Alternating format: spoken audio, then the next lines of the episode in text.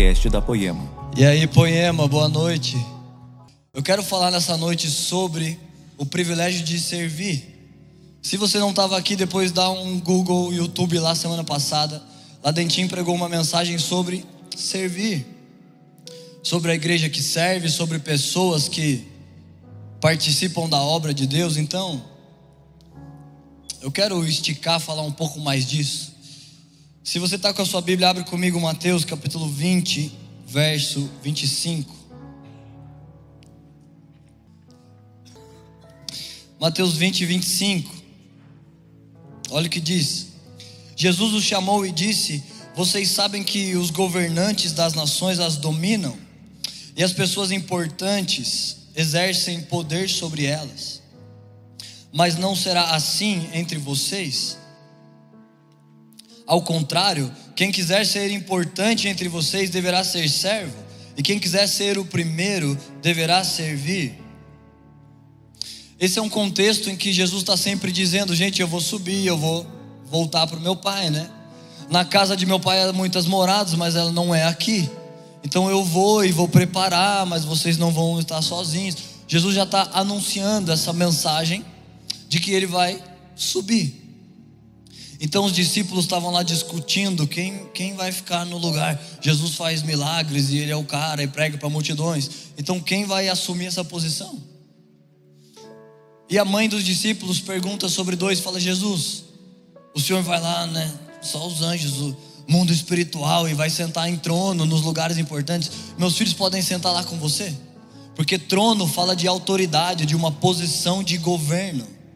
Só se senta em trono quem tem autoridade, quem vai exercer poder. Então os discípulos estão meio discutindo isso, e Jesus fala isso, fala: gente, os reis da terra e as nações, eles ficam buscando posição, eles querem exercer domínio, mas entre vocês não vai ser assim. Então Jesus está confrontando uma mentalidade de posição, e ele está falando da cultura do evangelho, a cultura de servir. Então um pouco depois disso, ele não está só falando de uma cultura, ele primeiro está exalando essa cultura, e depois ele encontra espaços para falar dela.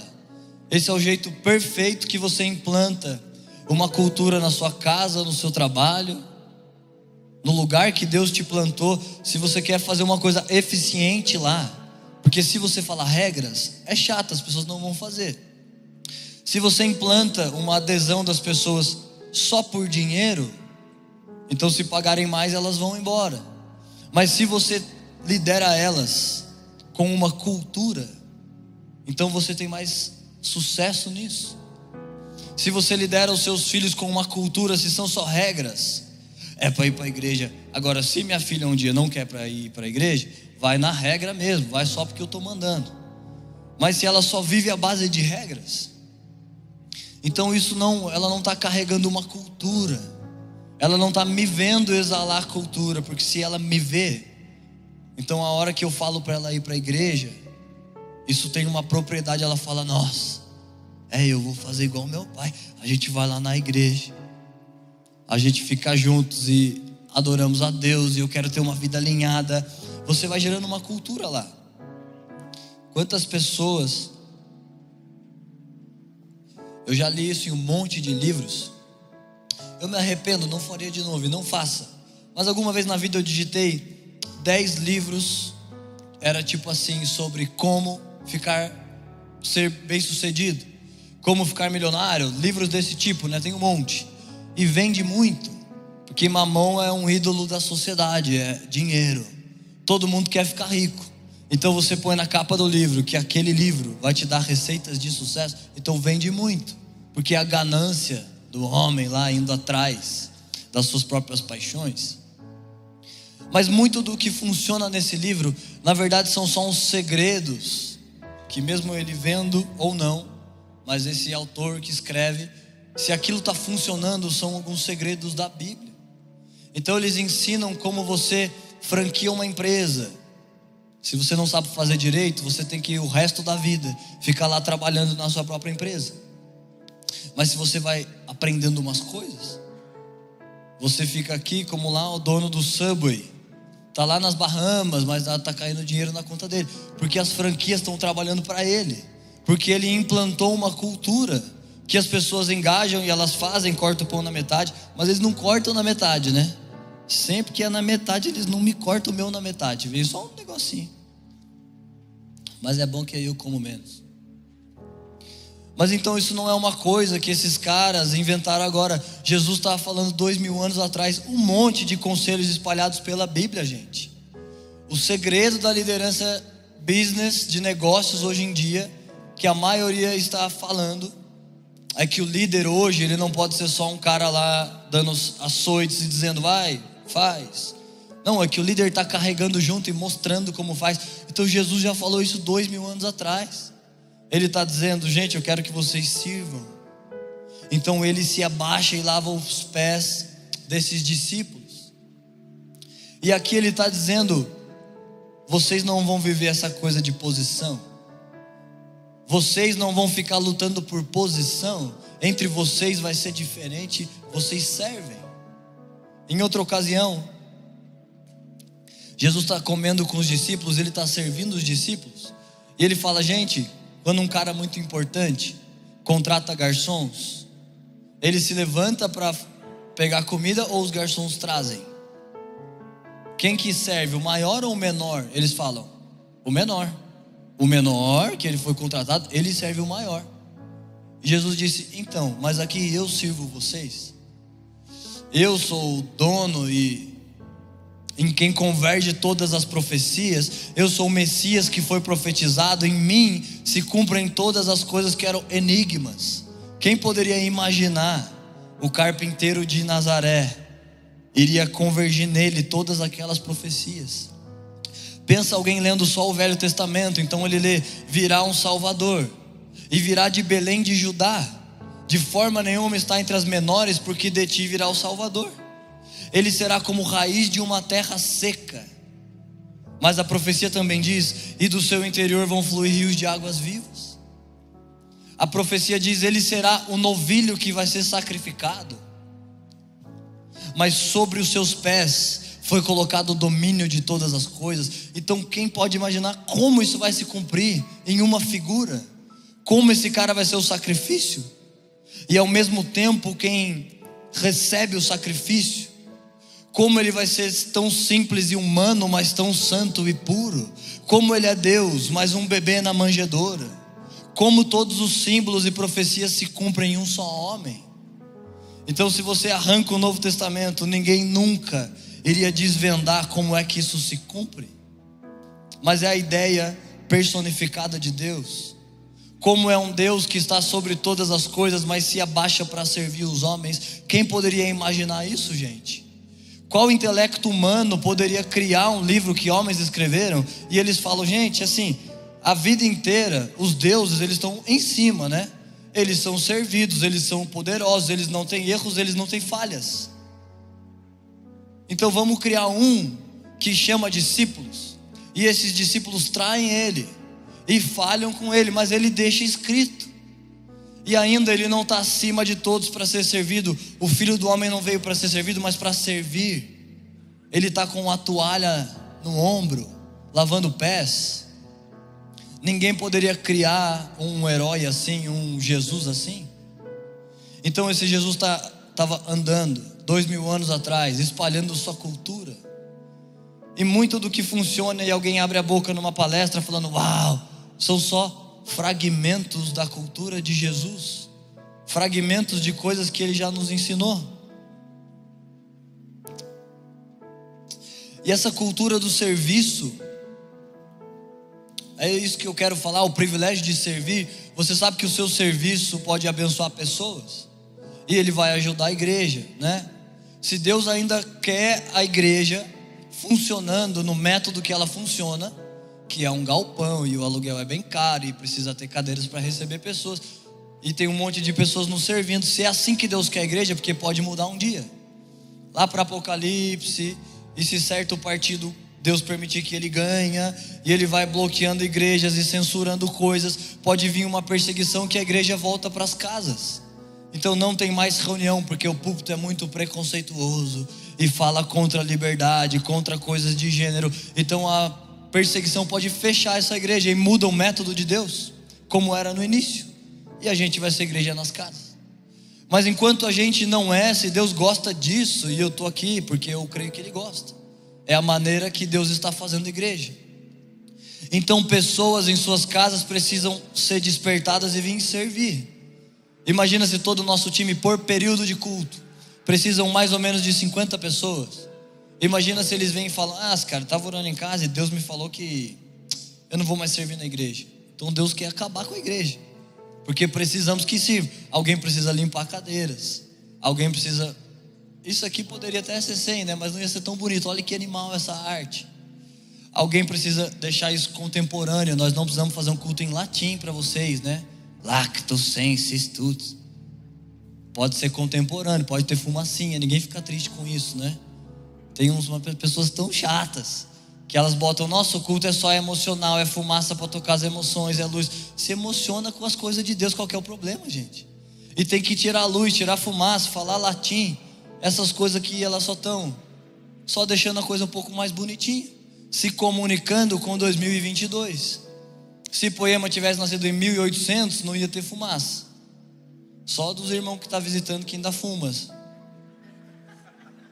porque nem ia ter essa tecnologia, né? Mas é só uma linguagem atual. Se você grava um vídeo para o YouTube lá falando em hebraico, as pessoas não vão nunca clicar. Você precisa pôr uma headline que chama atenção, porque é a linguagem do meio. Se você quer usar uma linguagem muito tradicional, não usa no YouTube, que você vai lá gastar seu tempo. Usa na sala de aula.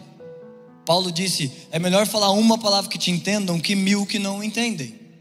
Então no YouTube, se você está muito, né, a não ser que um bando de intelectuais te sigam, aí beleza.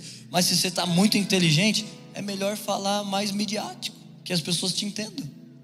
Então num culto, isso é só uma linguagem, que as pessoas estão participando do culto, mas não é um show para fazer uma lavagem cerebral em você. É só uma coisa bonitinha. Mas por dentro dessa roupa, inclusive quem está nos visitando hoje nessa noite, faz assim só para eu te ver. Não fiquem tímidos, não tem canção de visitantes aqui. Nossa, sejam bem-vindos, quantas pessoas, sejam bem-vindos, gente. Deus abençoe vocês, tomara que vocês sejam bem servidos essa noite. E se não for essa noite bem servidos, vem domingo que vem, que o pregador é melhor. E se até o fim vocês precisam ser servidos por mais uma coisa, pode procurar aqui nesse lado direito ou esquerdo para vocês. Nossa liderança está por ali, eles podem te servir mais profundamente do que o púlpito.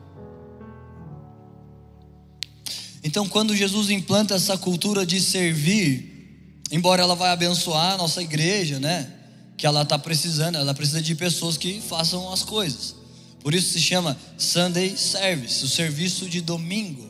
Pessoas param suas vidas, param seus confortos, chegam horas mais cedo e ajudam no serviço de domingo. É uma celebração. Muitas pessoas vão sair de suas casas e vão vir para a nossa reunião. E para isso muitas outras estão trabalhando. E embora isso ajude pessoas, quando o Senhor pediu que a gente fizesse, Ele sabia que, por um lado, a gente está pensando: nossa, cara, que benção, vou lá ajudar na igreja. Mas na verdade, nós é que estamos sendo ajudados. Deus deixa você pensar, e tomara que você pense, para você ficar motivado, né? Pra você falar: nossa, cara, se não fosse eu, não ia ter culto, as cadeiras tudo sujas, vai. É assim, eu estou ajudando a igreja. E tudo bem, você está ajudando. Mas por outro lado, dentro de você o Senhor está fazendo coisas que nenhum outro serviço poderia fazer por você. Tem advogados, médicos, empresários, todas essas posições sociais que as pessoas gostam. Um dia eu entrei aqui na igreja e eles estavam ali de colete no sentinela. Você nem imagina, né? Quem eles são, eles só estão lá servindo. Então enquanto eles estão servindo e saindo de suas posições, mas só servindo, eles estão te abençoando, mas mais do que o que eles estão dando, é o que eles estão recebendo. Eu sei que eu sempre falo isso, mas é uma verdade que merece ser lembrada. Eu estou sempre pensando nisso. Nessa jornada cristã você está servindo do lado de fora. Bota seu colete, se arruma, tal, faz, chega mais cedo, vai ajudando as pessoas. E você está concentrado no seu serviço do lado de fora. Mas na verdade Deus te chamou para esse serviço, porque essa missão vai desenvolver quem você precisa ser do lado de dentro. Então no meio dessa jornada você vai servindo. Então pessoas não te reconhecem, muitas não te aplaudem, não lembram seu nome e não te agradecem. Muitas só te criticam, então bem-vindo. É assim que funciona mesmo. Mas você está recebendo sua recompensa. Se não te reconheceram, se não foram educados com você, se não lembraram do seu nome, você está recebendo uma mansidão, uma humildade como a de Jesus. Você está lá acumulando créditos com Deus, porque a Bíblia diz: os humilhados serão exaltados. Os que se humilham, os que estão lá dispostos e eles não estão cobrando o próprio direito, então você dá espaço para o vingador, para o Senhor exaltar. Então não tem um jeito de você sair no prejuízo dessa jornada. Você já deve ter escutado alguém falar, e sempre foi confuso isso para mim, né? Desde o início da minha caminhada cristã, eu ouço pessoas falando e eu não sabia explicar exatamente. Mas você já deve ter ouvido alguém dizer: nossa, servi na igreja, cara, servi 3, 4 anos. Ah, ninguém fez nada para mim, tudo lá, é só hipócrita. Ninguém me ajudou, ninguém falou nada, não me deram semente, não me enviaram, não me fizeram nada. Então a pessoa está ferida, porque ela sente que está numa relação de prejuízo, porque ela estava servindo a igreja. Então ela congregou, então ela participou de ofertas, então ela serviu nos cultos e por anos, e não aconteceu uma coisa que ela esperava. Então ela pensa: me enganaram. Fiquei lá 5 anos, fui líder, abri minha casa, fui anfitrião. Gente, todos os anfitriões, depois vocês deveriam dar um beijo nos anfitriões. Você sabe o quanto custa você abrir sua casa, recebe 20 pessoas entrando na sua sala, com tênis sujo, sapato sujo. E se você tem filho, você está pensando: nossa, toda essa sujeira, bactérias. Porque eu sou um pai recente, né? Então eu fico pensando nisso. Uma visita entra em casa, eu já vou atrás com o paninho assim, para minhas filhas já não pegar bactérias. Então essas pessoas abrem suas casas e são um monte de pessoas usando o banheiro, usando sua sala, fazendo barulho, fazendo bagunça.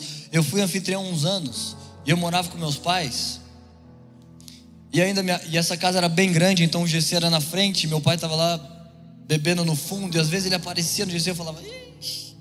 E ele vinha, falava uns negócios, eu ficava assim, super constrangido, né? O meu pai são já não era muito normal. Ainda bebendo, ainda piorava. E eu recebia as pessoas lá sábado após sábado. Eu falava: nossa, tomara que meu pai não apareça aqui. Não apareça aqui na frente. E eu tinha que limpar tudo. E era um monte, mais de 20 pessoas. E eu limpava, resolvia tudo. E de brinde, já que eu recebia as pessoas, eu já era obrigado a cortar toda a grama, rastelar toda a grama.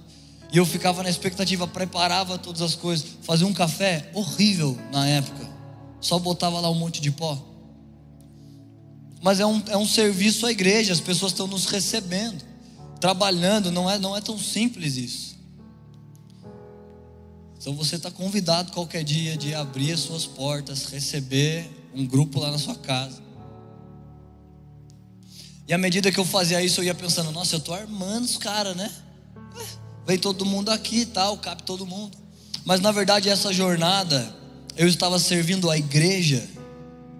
A igreja é a noiva de Deus. Imagina se você servia a minha noiva, que agora já está casada, né? Comigo. Se você serve ela, se um dia ela fala: nossa, a pessoa me deu uma carona, eu vou falar: nossa, que legal. Se você for mais bonito que eu, não dá caroninha nem nada. A Lília chama Uber, se precisar. Mas eu vou pensar: nossa, ele serviu minha mulher, eu tô assim, eu vou fazer uma coisa por ele. Ou se eu não fizer nada, ele vai subir na minha estima. E no meu caso não significa quase nada. Mas se você está fazendo para a mulher de Deus, você vai subir na estima de Deus. Então Deus vai ficar te devendo uma coisa que você tem direito de dizer: serviço à igreja, serviço à mulher, dei carona, fiz tudo. Ah, mas saí prejudicado. Como você saiu prejudicado? Como o Senhor não te olhou. Aquela música do Morado que a gente canta, eu já criei uma coreografia para ela. Meu Deus tem pés e anda, meu Deus tem mãos e toca, meu Deus tem olhos para ver. Meu Deus tem olhos para ver. Por isso que eu não entendi. Alguém falou, nossa, servi tal por anos, a igreja me passou para trás. Eu falava, mas como, Deus? Se ele serviu a igreja e o Senhor tem olhos para ver. Se Deus entender que alguém saiu no prejuízo, ele faz igual fez com o José do Egito. Foi vendido, foi traído, serviu, foi enganado. Tão bonzinho que foi obedecer servindo. O pai falou, vai ver seus irmãos. Ele foi, 80 quilômetros. Chegou lá, falou, gente, vocês viram meus irmãos? Meu pai está perguntando. Ah, eles foram para outra cidade, 150 quilômetros. Imagina 150 quilômetros lá de camelo, cavalo. Como ele foi bonzinho, gente. Rodou mais de 200 quilômetros. Só para obedecer o pai. Chega lá, é traído, surrado, vendido, abandonado. Depois vai preso. Então ele foi injustiçado. E Deus viu, porque meu Deus tem olhos para ver, e lançou ele à frente de todo mundo. Não tem um jeito nessa relação que você sai no prejuízo. Durante a jornada que você está servindo do lado de fora, você está servindo a noiva de Jesus. E ele não só num futuro, que ele diz, eis que venho cedo e trago comigo vossa recompensa. O Senhor é galardoador daqueles que o servem. Quem pode apagar esses textos e dizer, não, eu recebi nada, Deus. O Senhor é recompensador de quem serve. Mas no meu caso, o Senhor estava assim, muito ocupado com os missionários na Angola e esqueceu de mim. Calma aí, que parte que eu estava, que isso aqui era boa. No meio dessa jornada, você vai subindo na estima de Deus. Você vai recebendo colheitas. Você vai servindo e você precisa de paciência para continuar, perseverar congregando. Coisas vão acontecer, pessoas vão te ferir, mas isso vai trabalhando o seu caráter. Quantas pessoas chegaram aqui na igreja? Eu não sei se vocês lembram. O Tomás está aí? Eu acho que vocês não, né? Tomás não está aqui, ele teve uma bebezinha recentemente, a Aurora, pequenininha, cabeludinha, maravilhosa. É um dos líderes, ele faz parte da liderança dessa casa também. E eu lembro quando ele chegou na igreja, era o primeiro dia que eu estava visitando a igreja. E ele já estava lá um tempinho. Então eu já contei essa história para vocês. Sentei na penúltima fileira da igreja, tinha acabado de cheirar um papelote de cocaína. Sentei e fiquei assim assistindo o culto. Daqui a pouco passa assim no corredor, né? Eu estava bem por ali, ó, onde aquele cara tá. Eu ia falar o nome, mas não quis arriscar. Não é Júnior, né? É Júnior? Mas tem cara de Júnior, por causa da barba assim.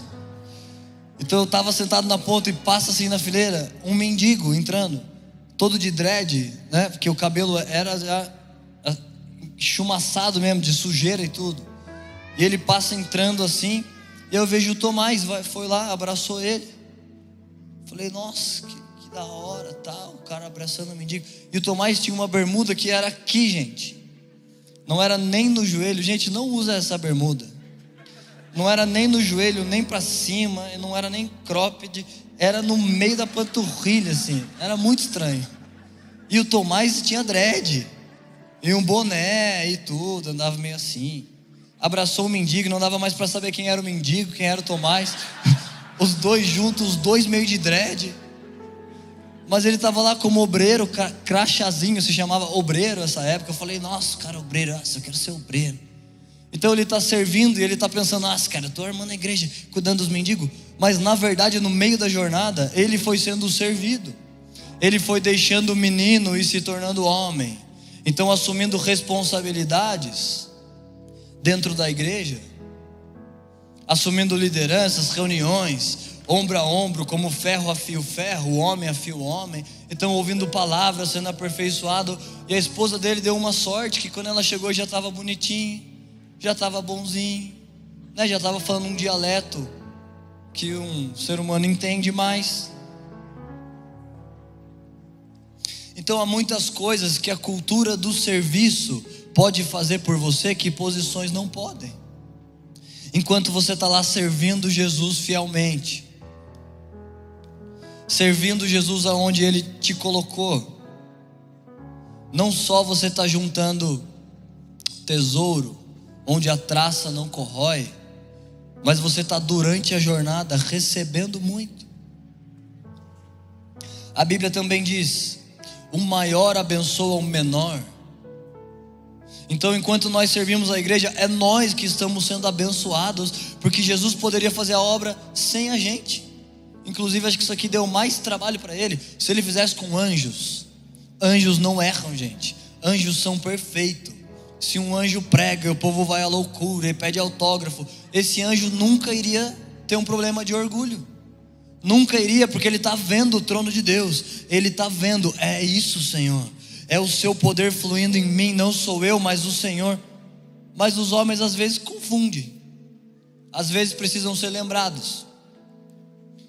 Uma vez eu estava vendo coisas sobre a história romana, algum tipo de documentário. E era uma cultura do Império de Roma, eles iam estabelecendo cidades e o imperador entrava lá num tipo de carruagem e as pessoas carregando ele, e o Império de Roma crescendo. E na história estava dizendo que o imperador, ele pagava 2 serviçais para ir em cima com ele na carruagem, e o único trabalho desses serviçais era ficar dizendo para ele: lembra-te que tu és homem e não Deus, porque o homem esquece. O homem não foi feito para morar nesse lugar que multidões ficam gritando lá. Ah! E esse cara não pode ir no supermercado, e ele não pode fazer nada, porque todo mundo vai fazer uma fila, e ele é homem como nós. Ele é de carne como nós, um boneco de carne. Mas a sociedade, por fome de ídolos, fome de uma adoração que deveria ser suprida aqui, na igreja, no quarto delas, adorando a Deus, mas já que não tem Deus, então levantam outros deuses, fazem para si ídolos ou de pedra, ou de madeira, ou de carne, mas homem nenhum suporta esse lugar de glória. Então, enquanto você serve, pessoas te lembram: lembra-te que tu és homem. Se você tem muito poder, muita influência, você é quase onipresente, só compro uma passagem, vou para Dubai, vou para onde eu quiser, nenhuma limitação. Se eu tenho um problema, não preciso clamar a Deus, só compro 2 passagens para Milão, vou lá no terraço 360. Quem é melhor ter problema lá do que aqui, né, gente? Lá no terraço de Milão, super triste, lá chorando, do que nós chora aqui em Taubaté, né? Então, se esse cara é milionário, ele vai lá, resolve coisas com o Visa Black. Mas se ele tem coragem de fazer, por isso que eu falei Davi corajoso. Davi tinha tudo, acesso a tudo, mas nada estava bom se os olhos de Deus não estivessem gostando disso. Então o homem pode esquecer às vezes que ele é homem. E uma das coisas que com certeza você vai ter por aqui, gente, é que você vai estar sempre se lembrando. Porque na jornada de serviço, muitas vezes você não é reconhecido, muitas vezes você não é lembrado. E é bom, né? Às vezes ser elogiado, às vezes é legal. Acho até que poderia me elogiar mais às vezes, pessoal. Vez ou outra só. Ó, o que o Léo falou? Camisa bonita. Porque essa camiseta ele me falou de manhã. Não sei como, nos desdobramentos da vida, mas era dele. Mas veio parar comigo. Então aqui, né, quem sabe, quando o Léo, às vezes ele viaja, prega em umas igrejas, às vezes eu faço isso. E nesses lugares as pessoas têm mais expectativa. Sabia que é bem mais fácil aquele culto de um mover, que a gente cai no chão. Se a gente anunciar um nome, Mark Schubert vai vir. Daqui a pouco o Leandro, não sei quando, né, mas alguma hora ele vai vir. Quando dá certo lá as burocracias americanas. Então a igreja vai estar cheia de expectativa, e é bom que ela esteja, e são homens de Deus. Mas não é só porque são eles que acontece um mover, mas porque a igreja teve expectativas de falar: nossa, o cara vai vir e vai ministrar uma coisa. Mas quando são pessoas mais próximas, né? Por exemplo, Léo vem me cobrar a camisetinha. Se fosse em outra igreja, nunca os caras iam me cobrar. Os caras iam falar: não, pastor, pode ficar, glória a Deus. Mas aqui a jornada te protege de lugares assim muito altos, que você está só colecionando elogios pelos lugares. Se você não volta para o seu lugar, para os seus irmãos, para a sua jornada em que você tirou o paletó de ser empresário, onde você passa na empresa, todo mundo, pois não, e bota o colete dos sentinelas e está servindo, um lugar onde o maior se põe à mesa e serve, e não fica só, agora façam isso, agora façam isso. Então você ganha vitória contra o orgulho, você ganha o caráter de Deus. Se você puder, o último versículo que eu vou ler, 1 Coríntios 15, verso 58. 1 Coríntios 15, 58.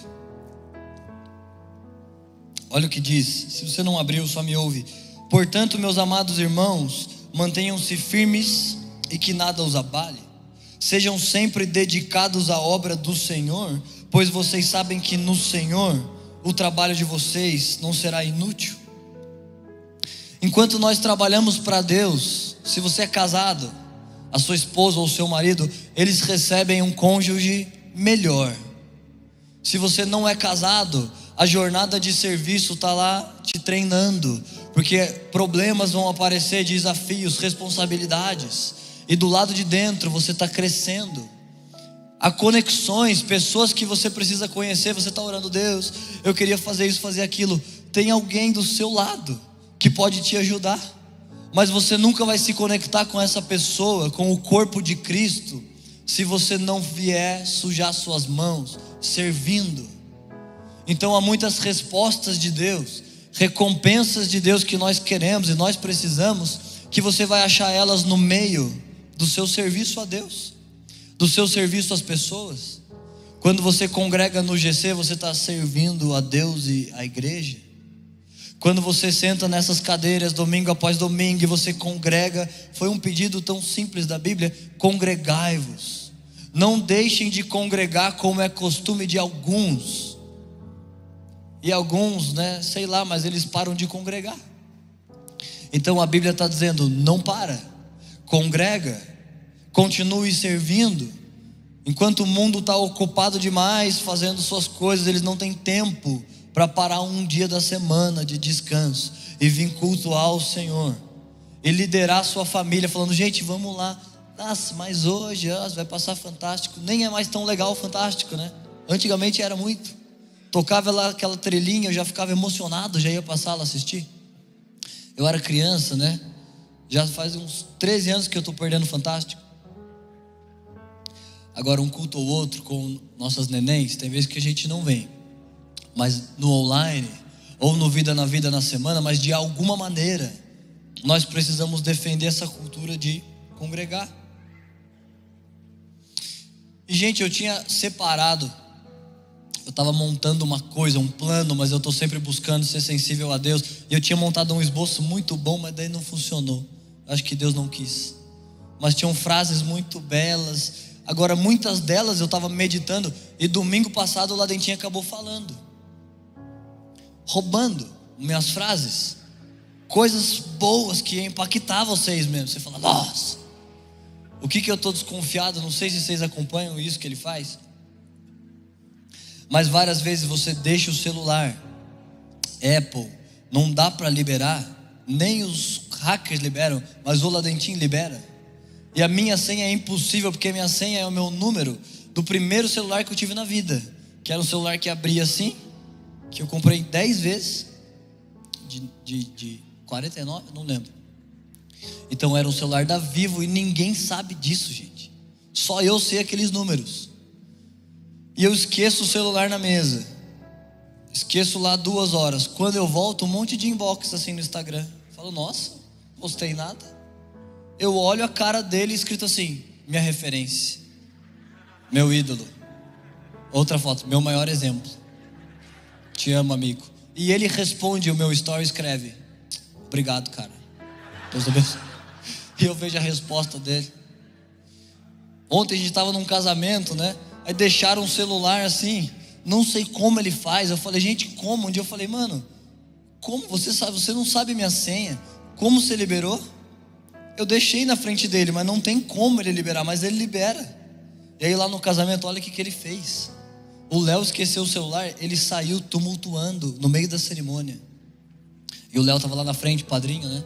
Perguntando o dia, o mês, quando que o Léo nasceu, quando que a família nasceu, para tentar achar a senha. E achou a senha. E botou lá no feed do Léo, minha referência maior, meu pastor. E botou um monte de stories assim. Nossa, começou a seguir um monte de gente. Então que eu estou desconfiado, ou Deus já estava falando esse assunto com ele domingo passado, ou quando ele pegou meu celular, roubou meus Sparks. Pode ser uma frequência do Espírito que Deus estava, pode ser, mas é menos provável, porque o Dentinho é ligeiro. Mas essa frase, gente, essa aqui é bonita, essa aqui você precisa lembrar. Servir a uma resposta ao amor que nós recebemos. Então todos nós recebemos do amor de Deus. E a Bíblia diz, quem pode dizer, não, eu creio. Ah, se eu creio, vou na igreja e tudo. Não, a cruz, tal, Deus derramou o sangue, salvou. Nossa, brigadão mesmo, Deus. Mas você só crê. A igreja não carrega uma fé que não produz nada. Não há uma fé que por meio dela você não fez nada, você crê. E você lembra, Tiago escreve isso, parece até que ele estava um pouco bravo. Tiago escreve, vocês creem? Demônios também creem. E eles creem e tremem. A fé sem obras é morta, só crer não adianta. A igreja precisa carregar uma fé e por meio dela produzir algo a partir dela. Porque o nosso serviço é uma resposta. Se Deus nos amou, como nós fazemos, nós devolvemos amor a Ele. E é uma regra do amor. Deus amou tanto o mundo. O que a Bíblia diz? Deus amou tanto o mundo, Ele ficou lá e Ele ficou amando. Não, a Bíblia diz, Deus amou tanto o mundo que deu. Ele fez alguma coisa com esse amor. Se o seu amor é incapaz de dar horas do seu dia, da parte da sua vida, do seu dinheiro, da sua paciência, da sua perseverança, então quem sabe isso não é muito amor. Tem uma moça que ajuda a gente lá em casa, na limpeza, e ela é testemunha de Jeová, e às vezes eu brigo com ela só de brincadeira, né? Eu entro num debate assim e eu falo, né? Não vou falar o nome dela para vocês. Tem que me concentrar, que de manhã eu falei. Mas eu faço perguntas assim, só brincando, né? Eu falo, e isso? Aí a gente fica lá, dá umas brincadas. Aí esses dias eu falei, tal, né? Falei, nossa, são só 144 mil que vão ser salvos, ela? 144, tá lá em Apocalipse, tá na Bíblia e tudo. Eu falei, nossa. Eu falei, mas os testemunhos de Jeová são quantos? São milhões, né? Ela, são milhões. Eu falei, nossa. Então Deus vai escolher lá, né, ela? Vai escolher entre eles, né? Entre nós. Falei, nossa, então eu já estou fora mesmo. Porque já são milhões, 144. E eu na peneira não estou nem daquele lado. Estou para cá. E ela falou, Falei, nossa. E a Lília estava na mesa, falei, nossa, Lília. Eu vou virar testemunho de Jeová, então. Eu quero ser salvo. Eu amo essa terra e a vida e a família, mas a terra não está suficiente para nós. Não está suficiente, gente. O sistema está com câncer que não acaba mais. Ou Jesus volta e resolve, e Ele vai resolver por meio da igreja. Por que a igreja precisa de obras? Porque Satanás está assolando nações, plantando corrupção no coração de homens, principados e potestades governando. Gente, uma vez eu cheguei bem perto de um principado, bem perto mesmo. Eu não vou citar nomes, mas vou contar a história para vocês. Ele veio aqui apoiar um certo candidato. E eu estava trabalhando, né? Eu não estava diretamente no partido, mas eu trabalhava para uma produtora que trabalhava para ele. E a gente estava pondo um microfone de lapela, sabe o que é um microfone de lapela? Bota o receptor aqui, transmissor aqui, passa o fiozinho por baixo, pendura aqui no negócio para gravar um vídeo. Então a gente estava lá microfonando ele. E ele falou assim, qual que é o nome do candidato? E aí falaram, o nome é tal, seu presidente. Ah, não sabia nem o nome. Aí subiu no palanque. Subiu, ficou assim, ó. Aí o povo aplaudindo. Tá. Aí ele. Fulano de tal, meu amigo pessoal, de tomar café da manhã na minha mesa. Então eu estava assim, bem perto, antes de ele subir. É uma potestade dominando. Como o Tessalonicenses diz, um espírito de persuasão, um poder de Satanás. Esses homens, eles operam num poder de Satanás. Tessalonicenses chama de dunamis esse poder. É o mesmo que a igreja recebeu, mas a igreja usa para convergir para a glória de Deus. E os filhos das trevas usam para preparar o caminho para o anticristo. Então tem um jeito que resolve. É com Satanás debaixo dos pés da igreja. Então essa igreja está crescendo em obra, servindo do lado de fora, sendo aperfeiçoada e acrescentada do lado de dentro. E ganhando estatura para pisar na cabeça de Satanás. Então se nós estamos sendo chamados para isso por Deus. Ah, deixa eu só terminar essa história. Aí a mulher lá de casa falou, minutos depois da nossa conversa, aí me ajuda aqui a virar esse colchão, tal, que é muito pesado. Falei, eu já não vou nem ser salvo. Eu vou ajudar para ser bonzinho, tanto faz. Porque eu sou bonzinho, porque eu estou crendo que o Senhor vai me receber. Eu tento ser bonzinho, nem sempre eu sou bonzinho, gente. Daqui de cima eu acho que sempre parece, eu acho. Mas ali de baixo eu não engano ninguém. Quem não me conhece, que me compre. Mas eu tento, eu me esforço para ser bonzinho, mas não pela moralidade em si, porque se eu não vou ser salvo, tanto faz. Se eu vou para o inferno, tanto faz se eu carreguei um conjunto de crenças admiráveis ou se me acabei. Como os dois filhos pródigos, um está se perdendo com prostituta e festas, o outro dentro da casa do pai, mas ambos estão perdidos. O pai estava dando uma festa e esse cara bonzinho. E você sabe essa parábola? A Bíblia diz que Deus é o pai nessa passagem. O que Deus está dizendo? Há um povo que se perde porque não quer andar alinhado e santo, e se perdem do lado de fora. Mas há um povo que é tão santo, tão bom e não me ama, não me honra, não se entrega, que também se perde. Mas um se perde do lado de fora, outro se perde do lado de dentro. E o Senhor está dando uma festa e o do lado de dentro não está participando. Ele não está no lugar em que era para ele estar. Então eu falo, e eu ajudei ela no colchão, gente. É só uma brincadeira, né? Depois eu fui lá, ajudei. Mas o meu ponto com essa história é: se nossas obras, se nossos atos de justiça, se nosso serviço não vão ser recebidos por Deus, então não precisamos fazer. Deus não... Para que a gente vai fazer? Agora, se o Senhor está nos chamando, se o Senhor separou um povo para pisar na cabeça de Satanás, se o Senhor tem um método chamado igreja, em que nós nos reunimos e nós estamos partindo o pão da palavra e o pão de comunhões que nós temos em mesas.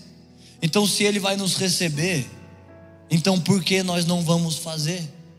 Por que nós não vamos responder ao amor de Deus com o nosso serviço? Por que nós não vamos servi-lo? Romanos diz que no Senhor há bondade e severidade. Ele é bom, mas Ele é severo. Homens tentaram entrar de mãos vazias, Ele falou, não, você é um servo mau e fiel, de mãos vazias comigo não funciona. Porque você ouviu a mensagem, você recebeu dons, talentos para me servir. Se você não fez nada com isso, você não está convidado para o banquete. Então, como eu quero aparecer diante de Deus, lá com minhas obras, falo, Deus, eu tenho calo nas minhas mãos que foram para o Senhor. Eu não gastei minha vida tentando fazer um nome, tentando fazer um sonho pessoal, mas eu estava lá tentando te servir, eu estava pagando um preço da cultura do serviço. Isso é um privilégio, é um prazer, mas nem sempre é agradável. Você tem que ultrapassar muitos obstáculos para isso. Eu quero te convidar a ficar de pé para a gente encerrar isso.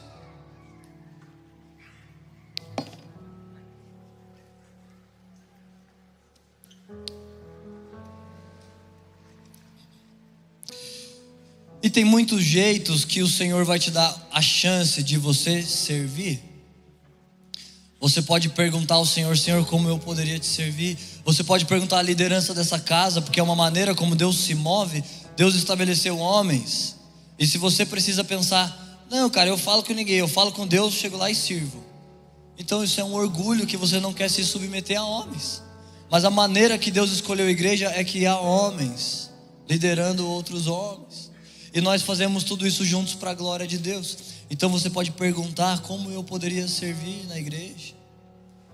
E quem sabe você sente: não, cara, eu só estou visitando e eu não estou na minha hora de servir. Então você é bem-vindo e nós vamos estar te servindo domingo após domingo. Muitas pessoas que vocês não veem, mas elas são responsáveis por muito daquilo que vocês veem. Como essa transmissão online, pessoas trabalhando, pessoas na mesa de corte, pessoas mexendo a cor do vídeo para isso ser animal, pessoas estudando a melhor maneira de configurações, pessoas cuidando das nossas crianças, dos nossos carros. Nós não estamos vendo muito, mas através deles que o método de Deus está se cumprindo e a igreja está avançando. E eu estou só essa noite convidando você para participar disso de alguma maneira. Aonde Deus te plantou, da maneira que Deus te chamou, que você possa não carregar uma coisa de posição como a sociedade carrega, mas defender uma cultura de serviço, de servir a Deus. Será que foi bom, gente? Será que deu para a gente ser servido um pouco essa palavra? Eu estava lá sendo pregado por ela, falei: Deus, muito boa, tomara que isso funcione, seja bom. Eu estava também preocupado com visitantes, porque quando eu visitei a primeira vez, se a palavra fosse só sobre serviço, eu não iria servir nada. Eu estava lá drogado, só vendo se alguém ia fazer algum malabarismo que me convencesse a sair daquela vida. Então eu estava, Deus, pessoas com casamento, algumas vezes que eu sei que entraram casais na igreja, prestes a se divorciar, e talvez era o último culto que eles falam: não, eu só vou esse, se não dá certo é tchau. E eu já vi alguns que deram tchau, e eu já vi alguns que foram restaurados, e o Senhor restaurou a paixão e restaurou a alegria no casamento. Então lá, depois de 10 anos de casado, 20 anos, quem sabe o Zé Barreto ore por isso no fim. Eu posso orar, mas eu e Lília somos felizes, mas não fazemos mais que obrigação. São só uns 3 anos de casado. No começo ainda é mais fácil, mas depois de 10 anos, e 15 anos, e 20 anos, você precisa que Deus tenha um espaço no seu lar, que Ele defenda a alegria, a paz, que você continua cultivando seu casamento, sua esposa. Então casamentos entram aqui desesperados, e de alguma maneira a gente quer que todo mundo seja servido, que essa pessoa tenha esperança, que ela creia. Eu falo alguma coisa de droga. Um dia eu desci, a mulher foi me abraçar, uma senhora, eu falei: foi boa a palavra? Ela: ah, pastor, eu falar para você, foi boa, mas olha, não precisava falar das drogas. Fala muito de drogas, tal, os falam tão bem de Jesus, da Bíblia, tal. Eu falei: ah, sabe, irmã, eu vou falar menos das drogas. Mas aí um dia eu desci do púlpito e um cara do Sentinelas falou: ah, pastor, me abraçou. Eu falei: foi boa a palavra, irmão? Ah, eu vou falar a verdade, foi boa, entendeu? Mas eu gosto quando se fala das drogas. Cara, porque eu saí do presídio faz 6 meses, cara, que eu tô de licença, vou voltar fim do ano. Cara, fortalece, entendeu, irmão? Falei: não, mas a mensagem te tocou, os textos? Tocou, pastor, mas eu gosto das drogas mesmo. Eu trago os caras, entendeu? Eu trago os caras, você fala, os negócios edifica, toca. Então pra que eu tô falando, tentando me fazer de tudo, pra todos, pra que alguns falem: nossa, tem um jeito pra mim. Tem um jeito para o meu casamento, para o meu serviço. Eu quero servir a obra de Deus, a minha vida ser um testemunho do serviço a Deus. O louvor pode nos ajudar nessa hora. Nossa, foi muito bom de manhã, uma adoração, um mover. Todo mundo deveria vir de manhã e de noite, 2 períodos, que nem nós, né, time? Devia vir nos 2, que cada um é um, né? É um pouco igual, mas é muito bom. Não, mas não ficam vendo não, senão vocês vão virar fanáticos de igreja. Só vem no período que te serve bem, e você vem servir Jesus, e você tem essa última oportunidade, enquanto a gente está junto, de você servir Jesus com os seus lábios, com o fruto dos seus lábios, como sacrifício vivo. Nossa, tem vezes que eu estou tão cansado que eu estou de pé falando, Deus, só de eu estar de pé recebe como um sacrifício. Eu queria só estar sentado, estou cansado. Aqui não, mas normalmente se eu estou viajando alguma coisa, tão cansado que eu estou de pé falando, Deus, recebe o meu corpo, é para o Senhor que eu estou fazendo. Não é só para enfeitar a igreja, mas também fica bonito, gente. Todo mundo num ato assim de reverência, de pé, atento, posicionado, de olhos fechados, buscando Jesus. Então você tem essa chance de fazer isso. Nossa, e tá num clima worship, mas aquele começo é muito bom, né?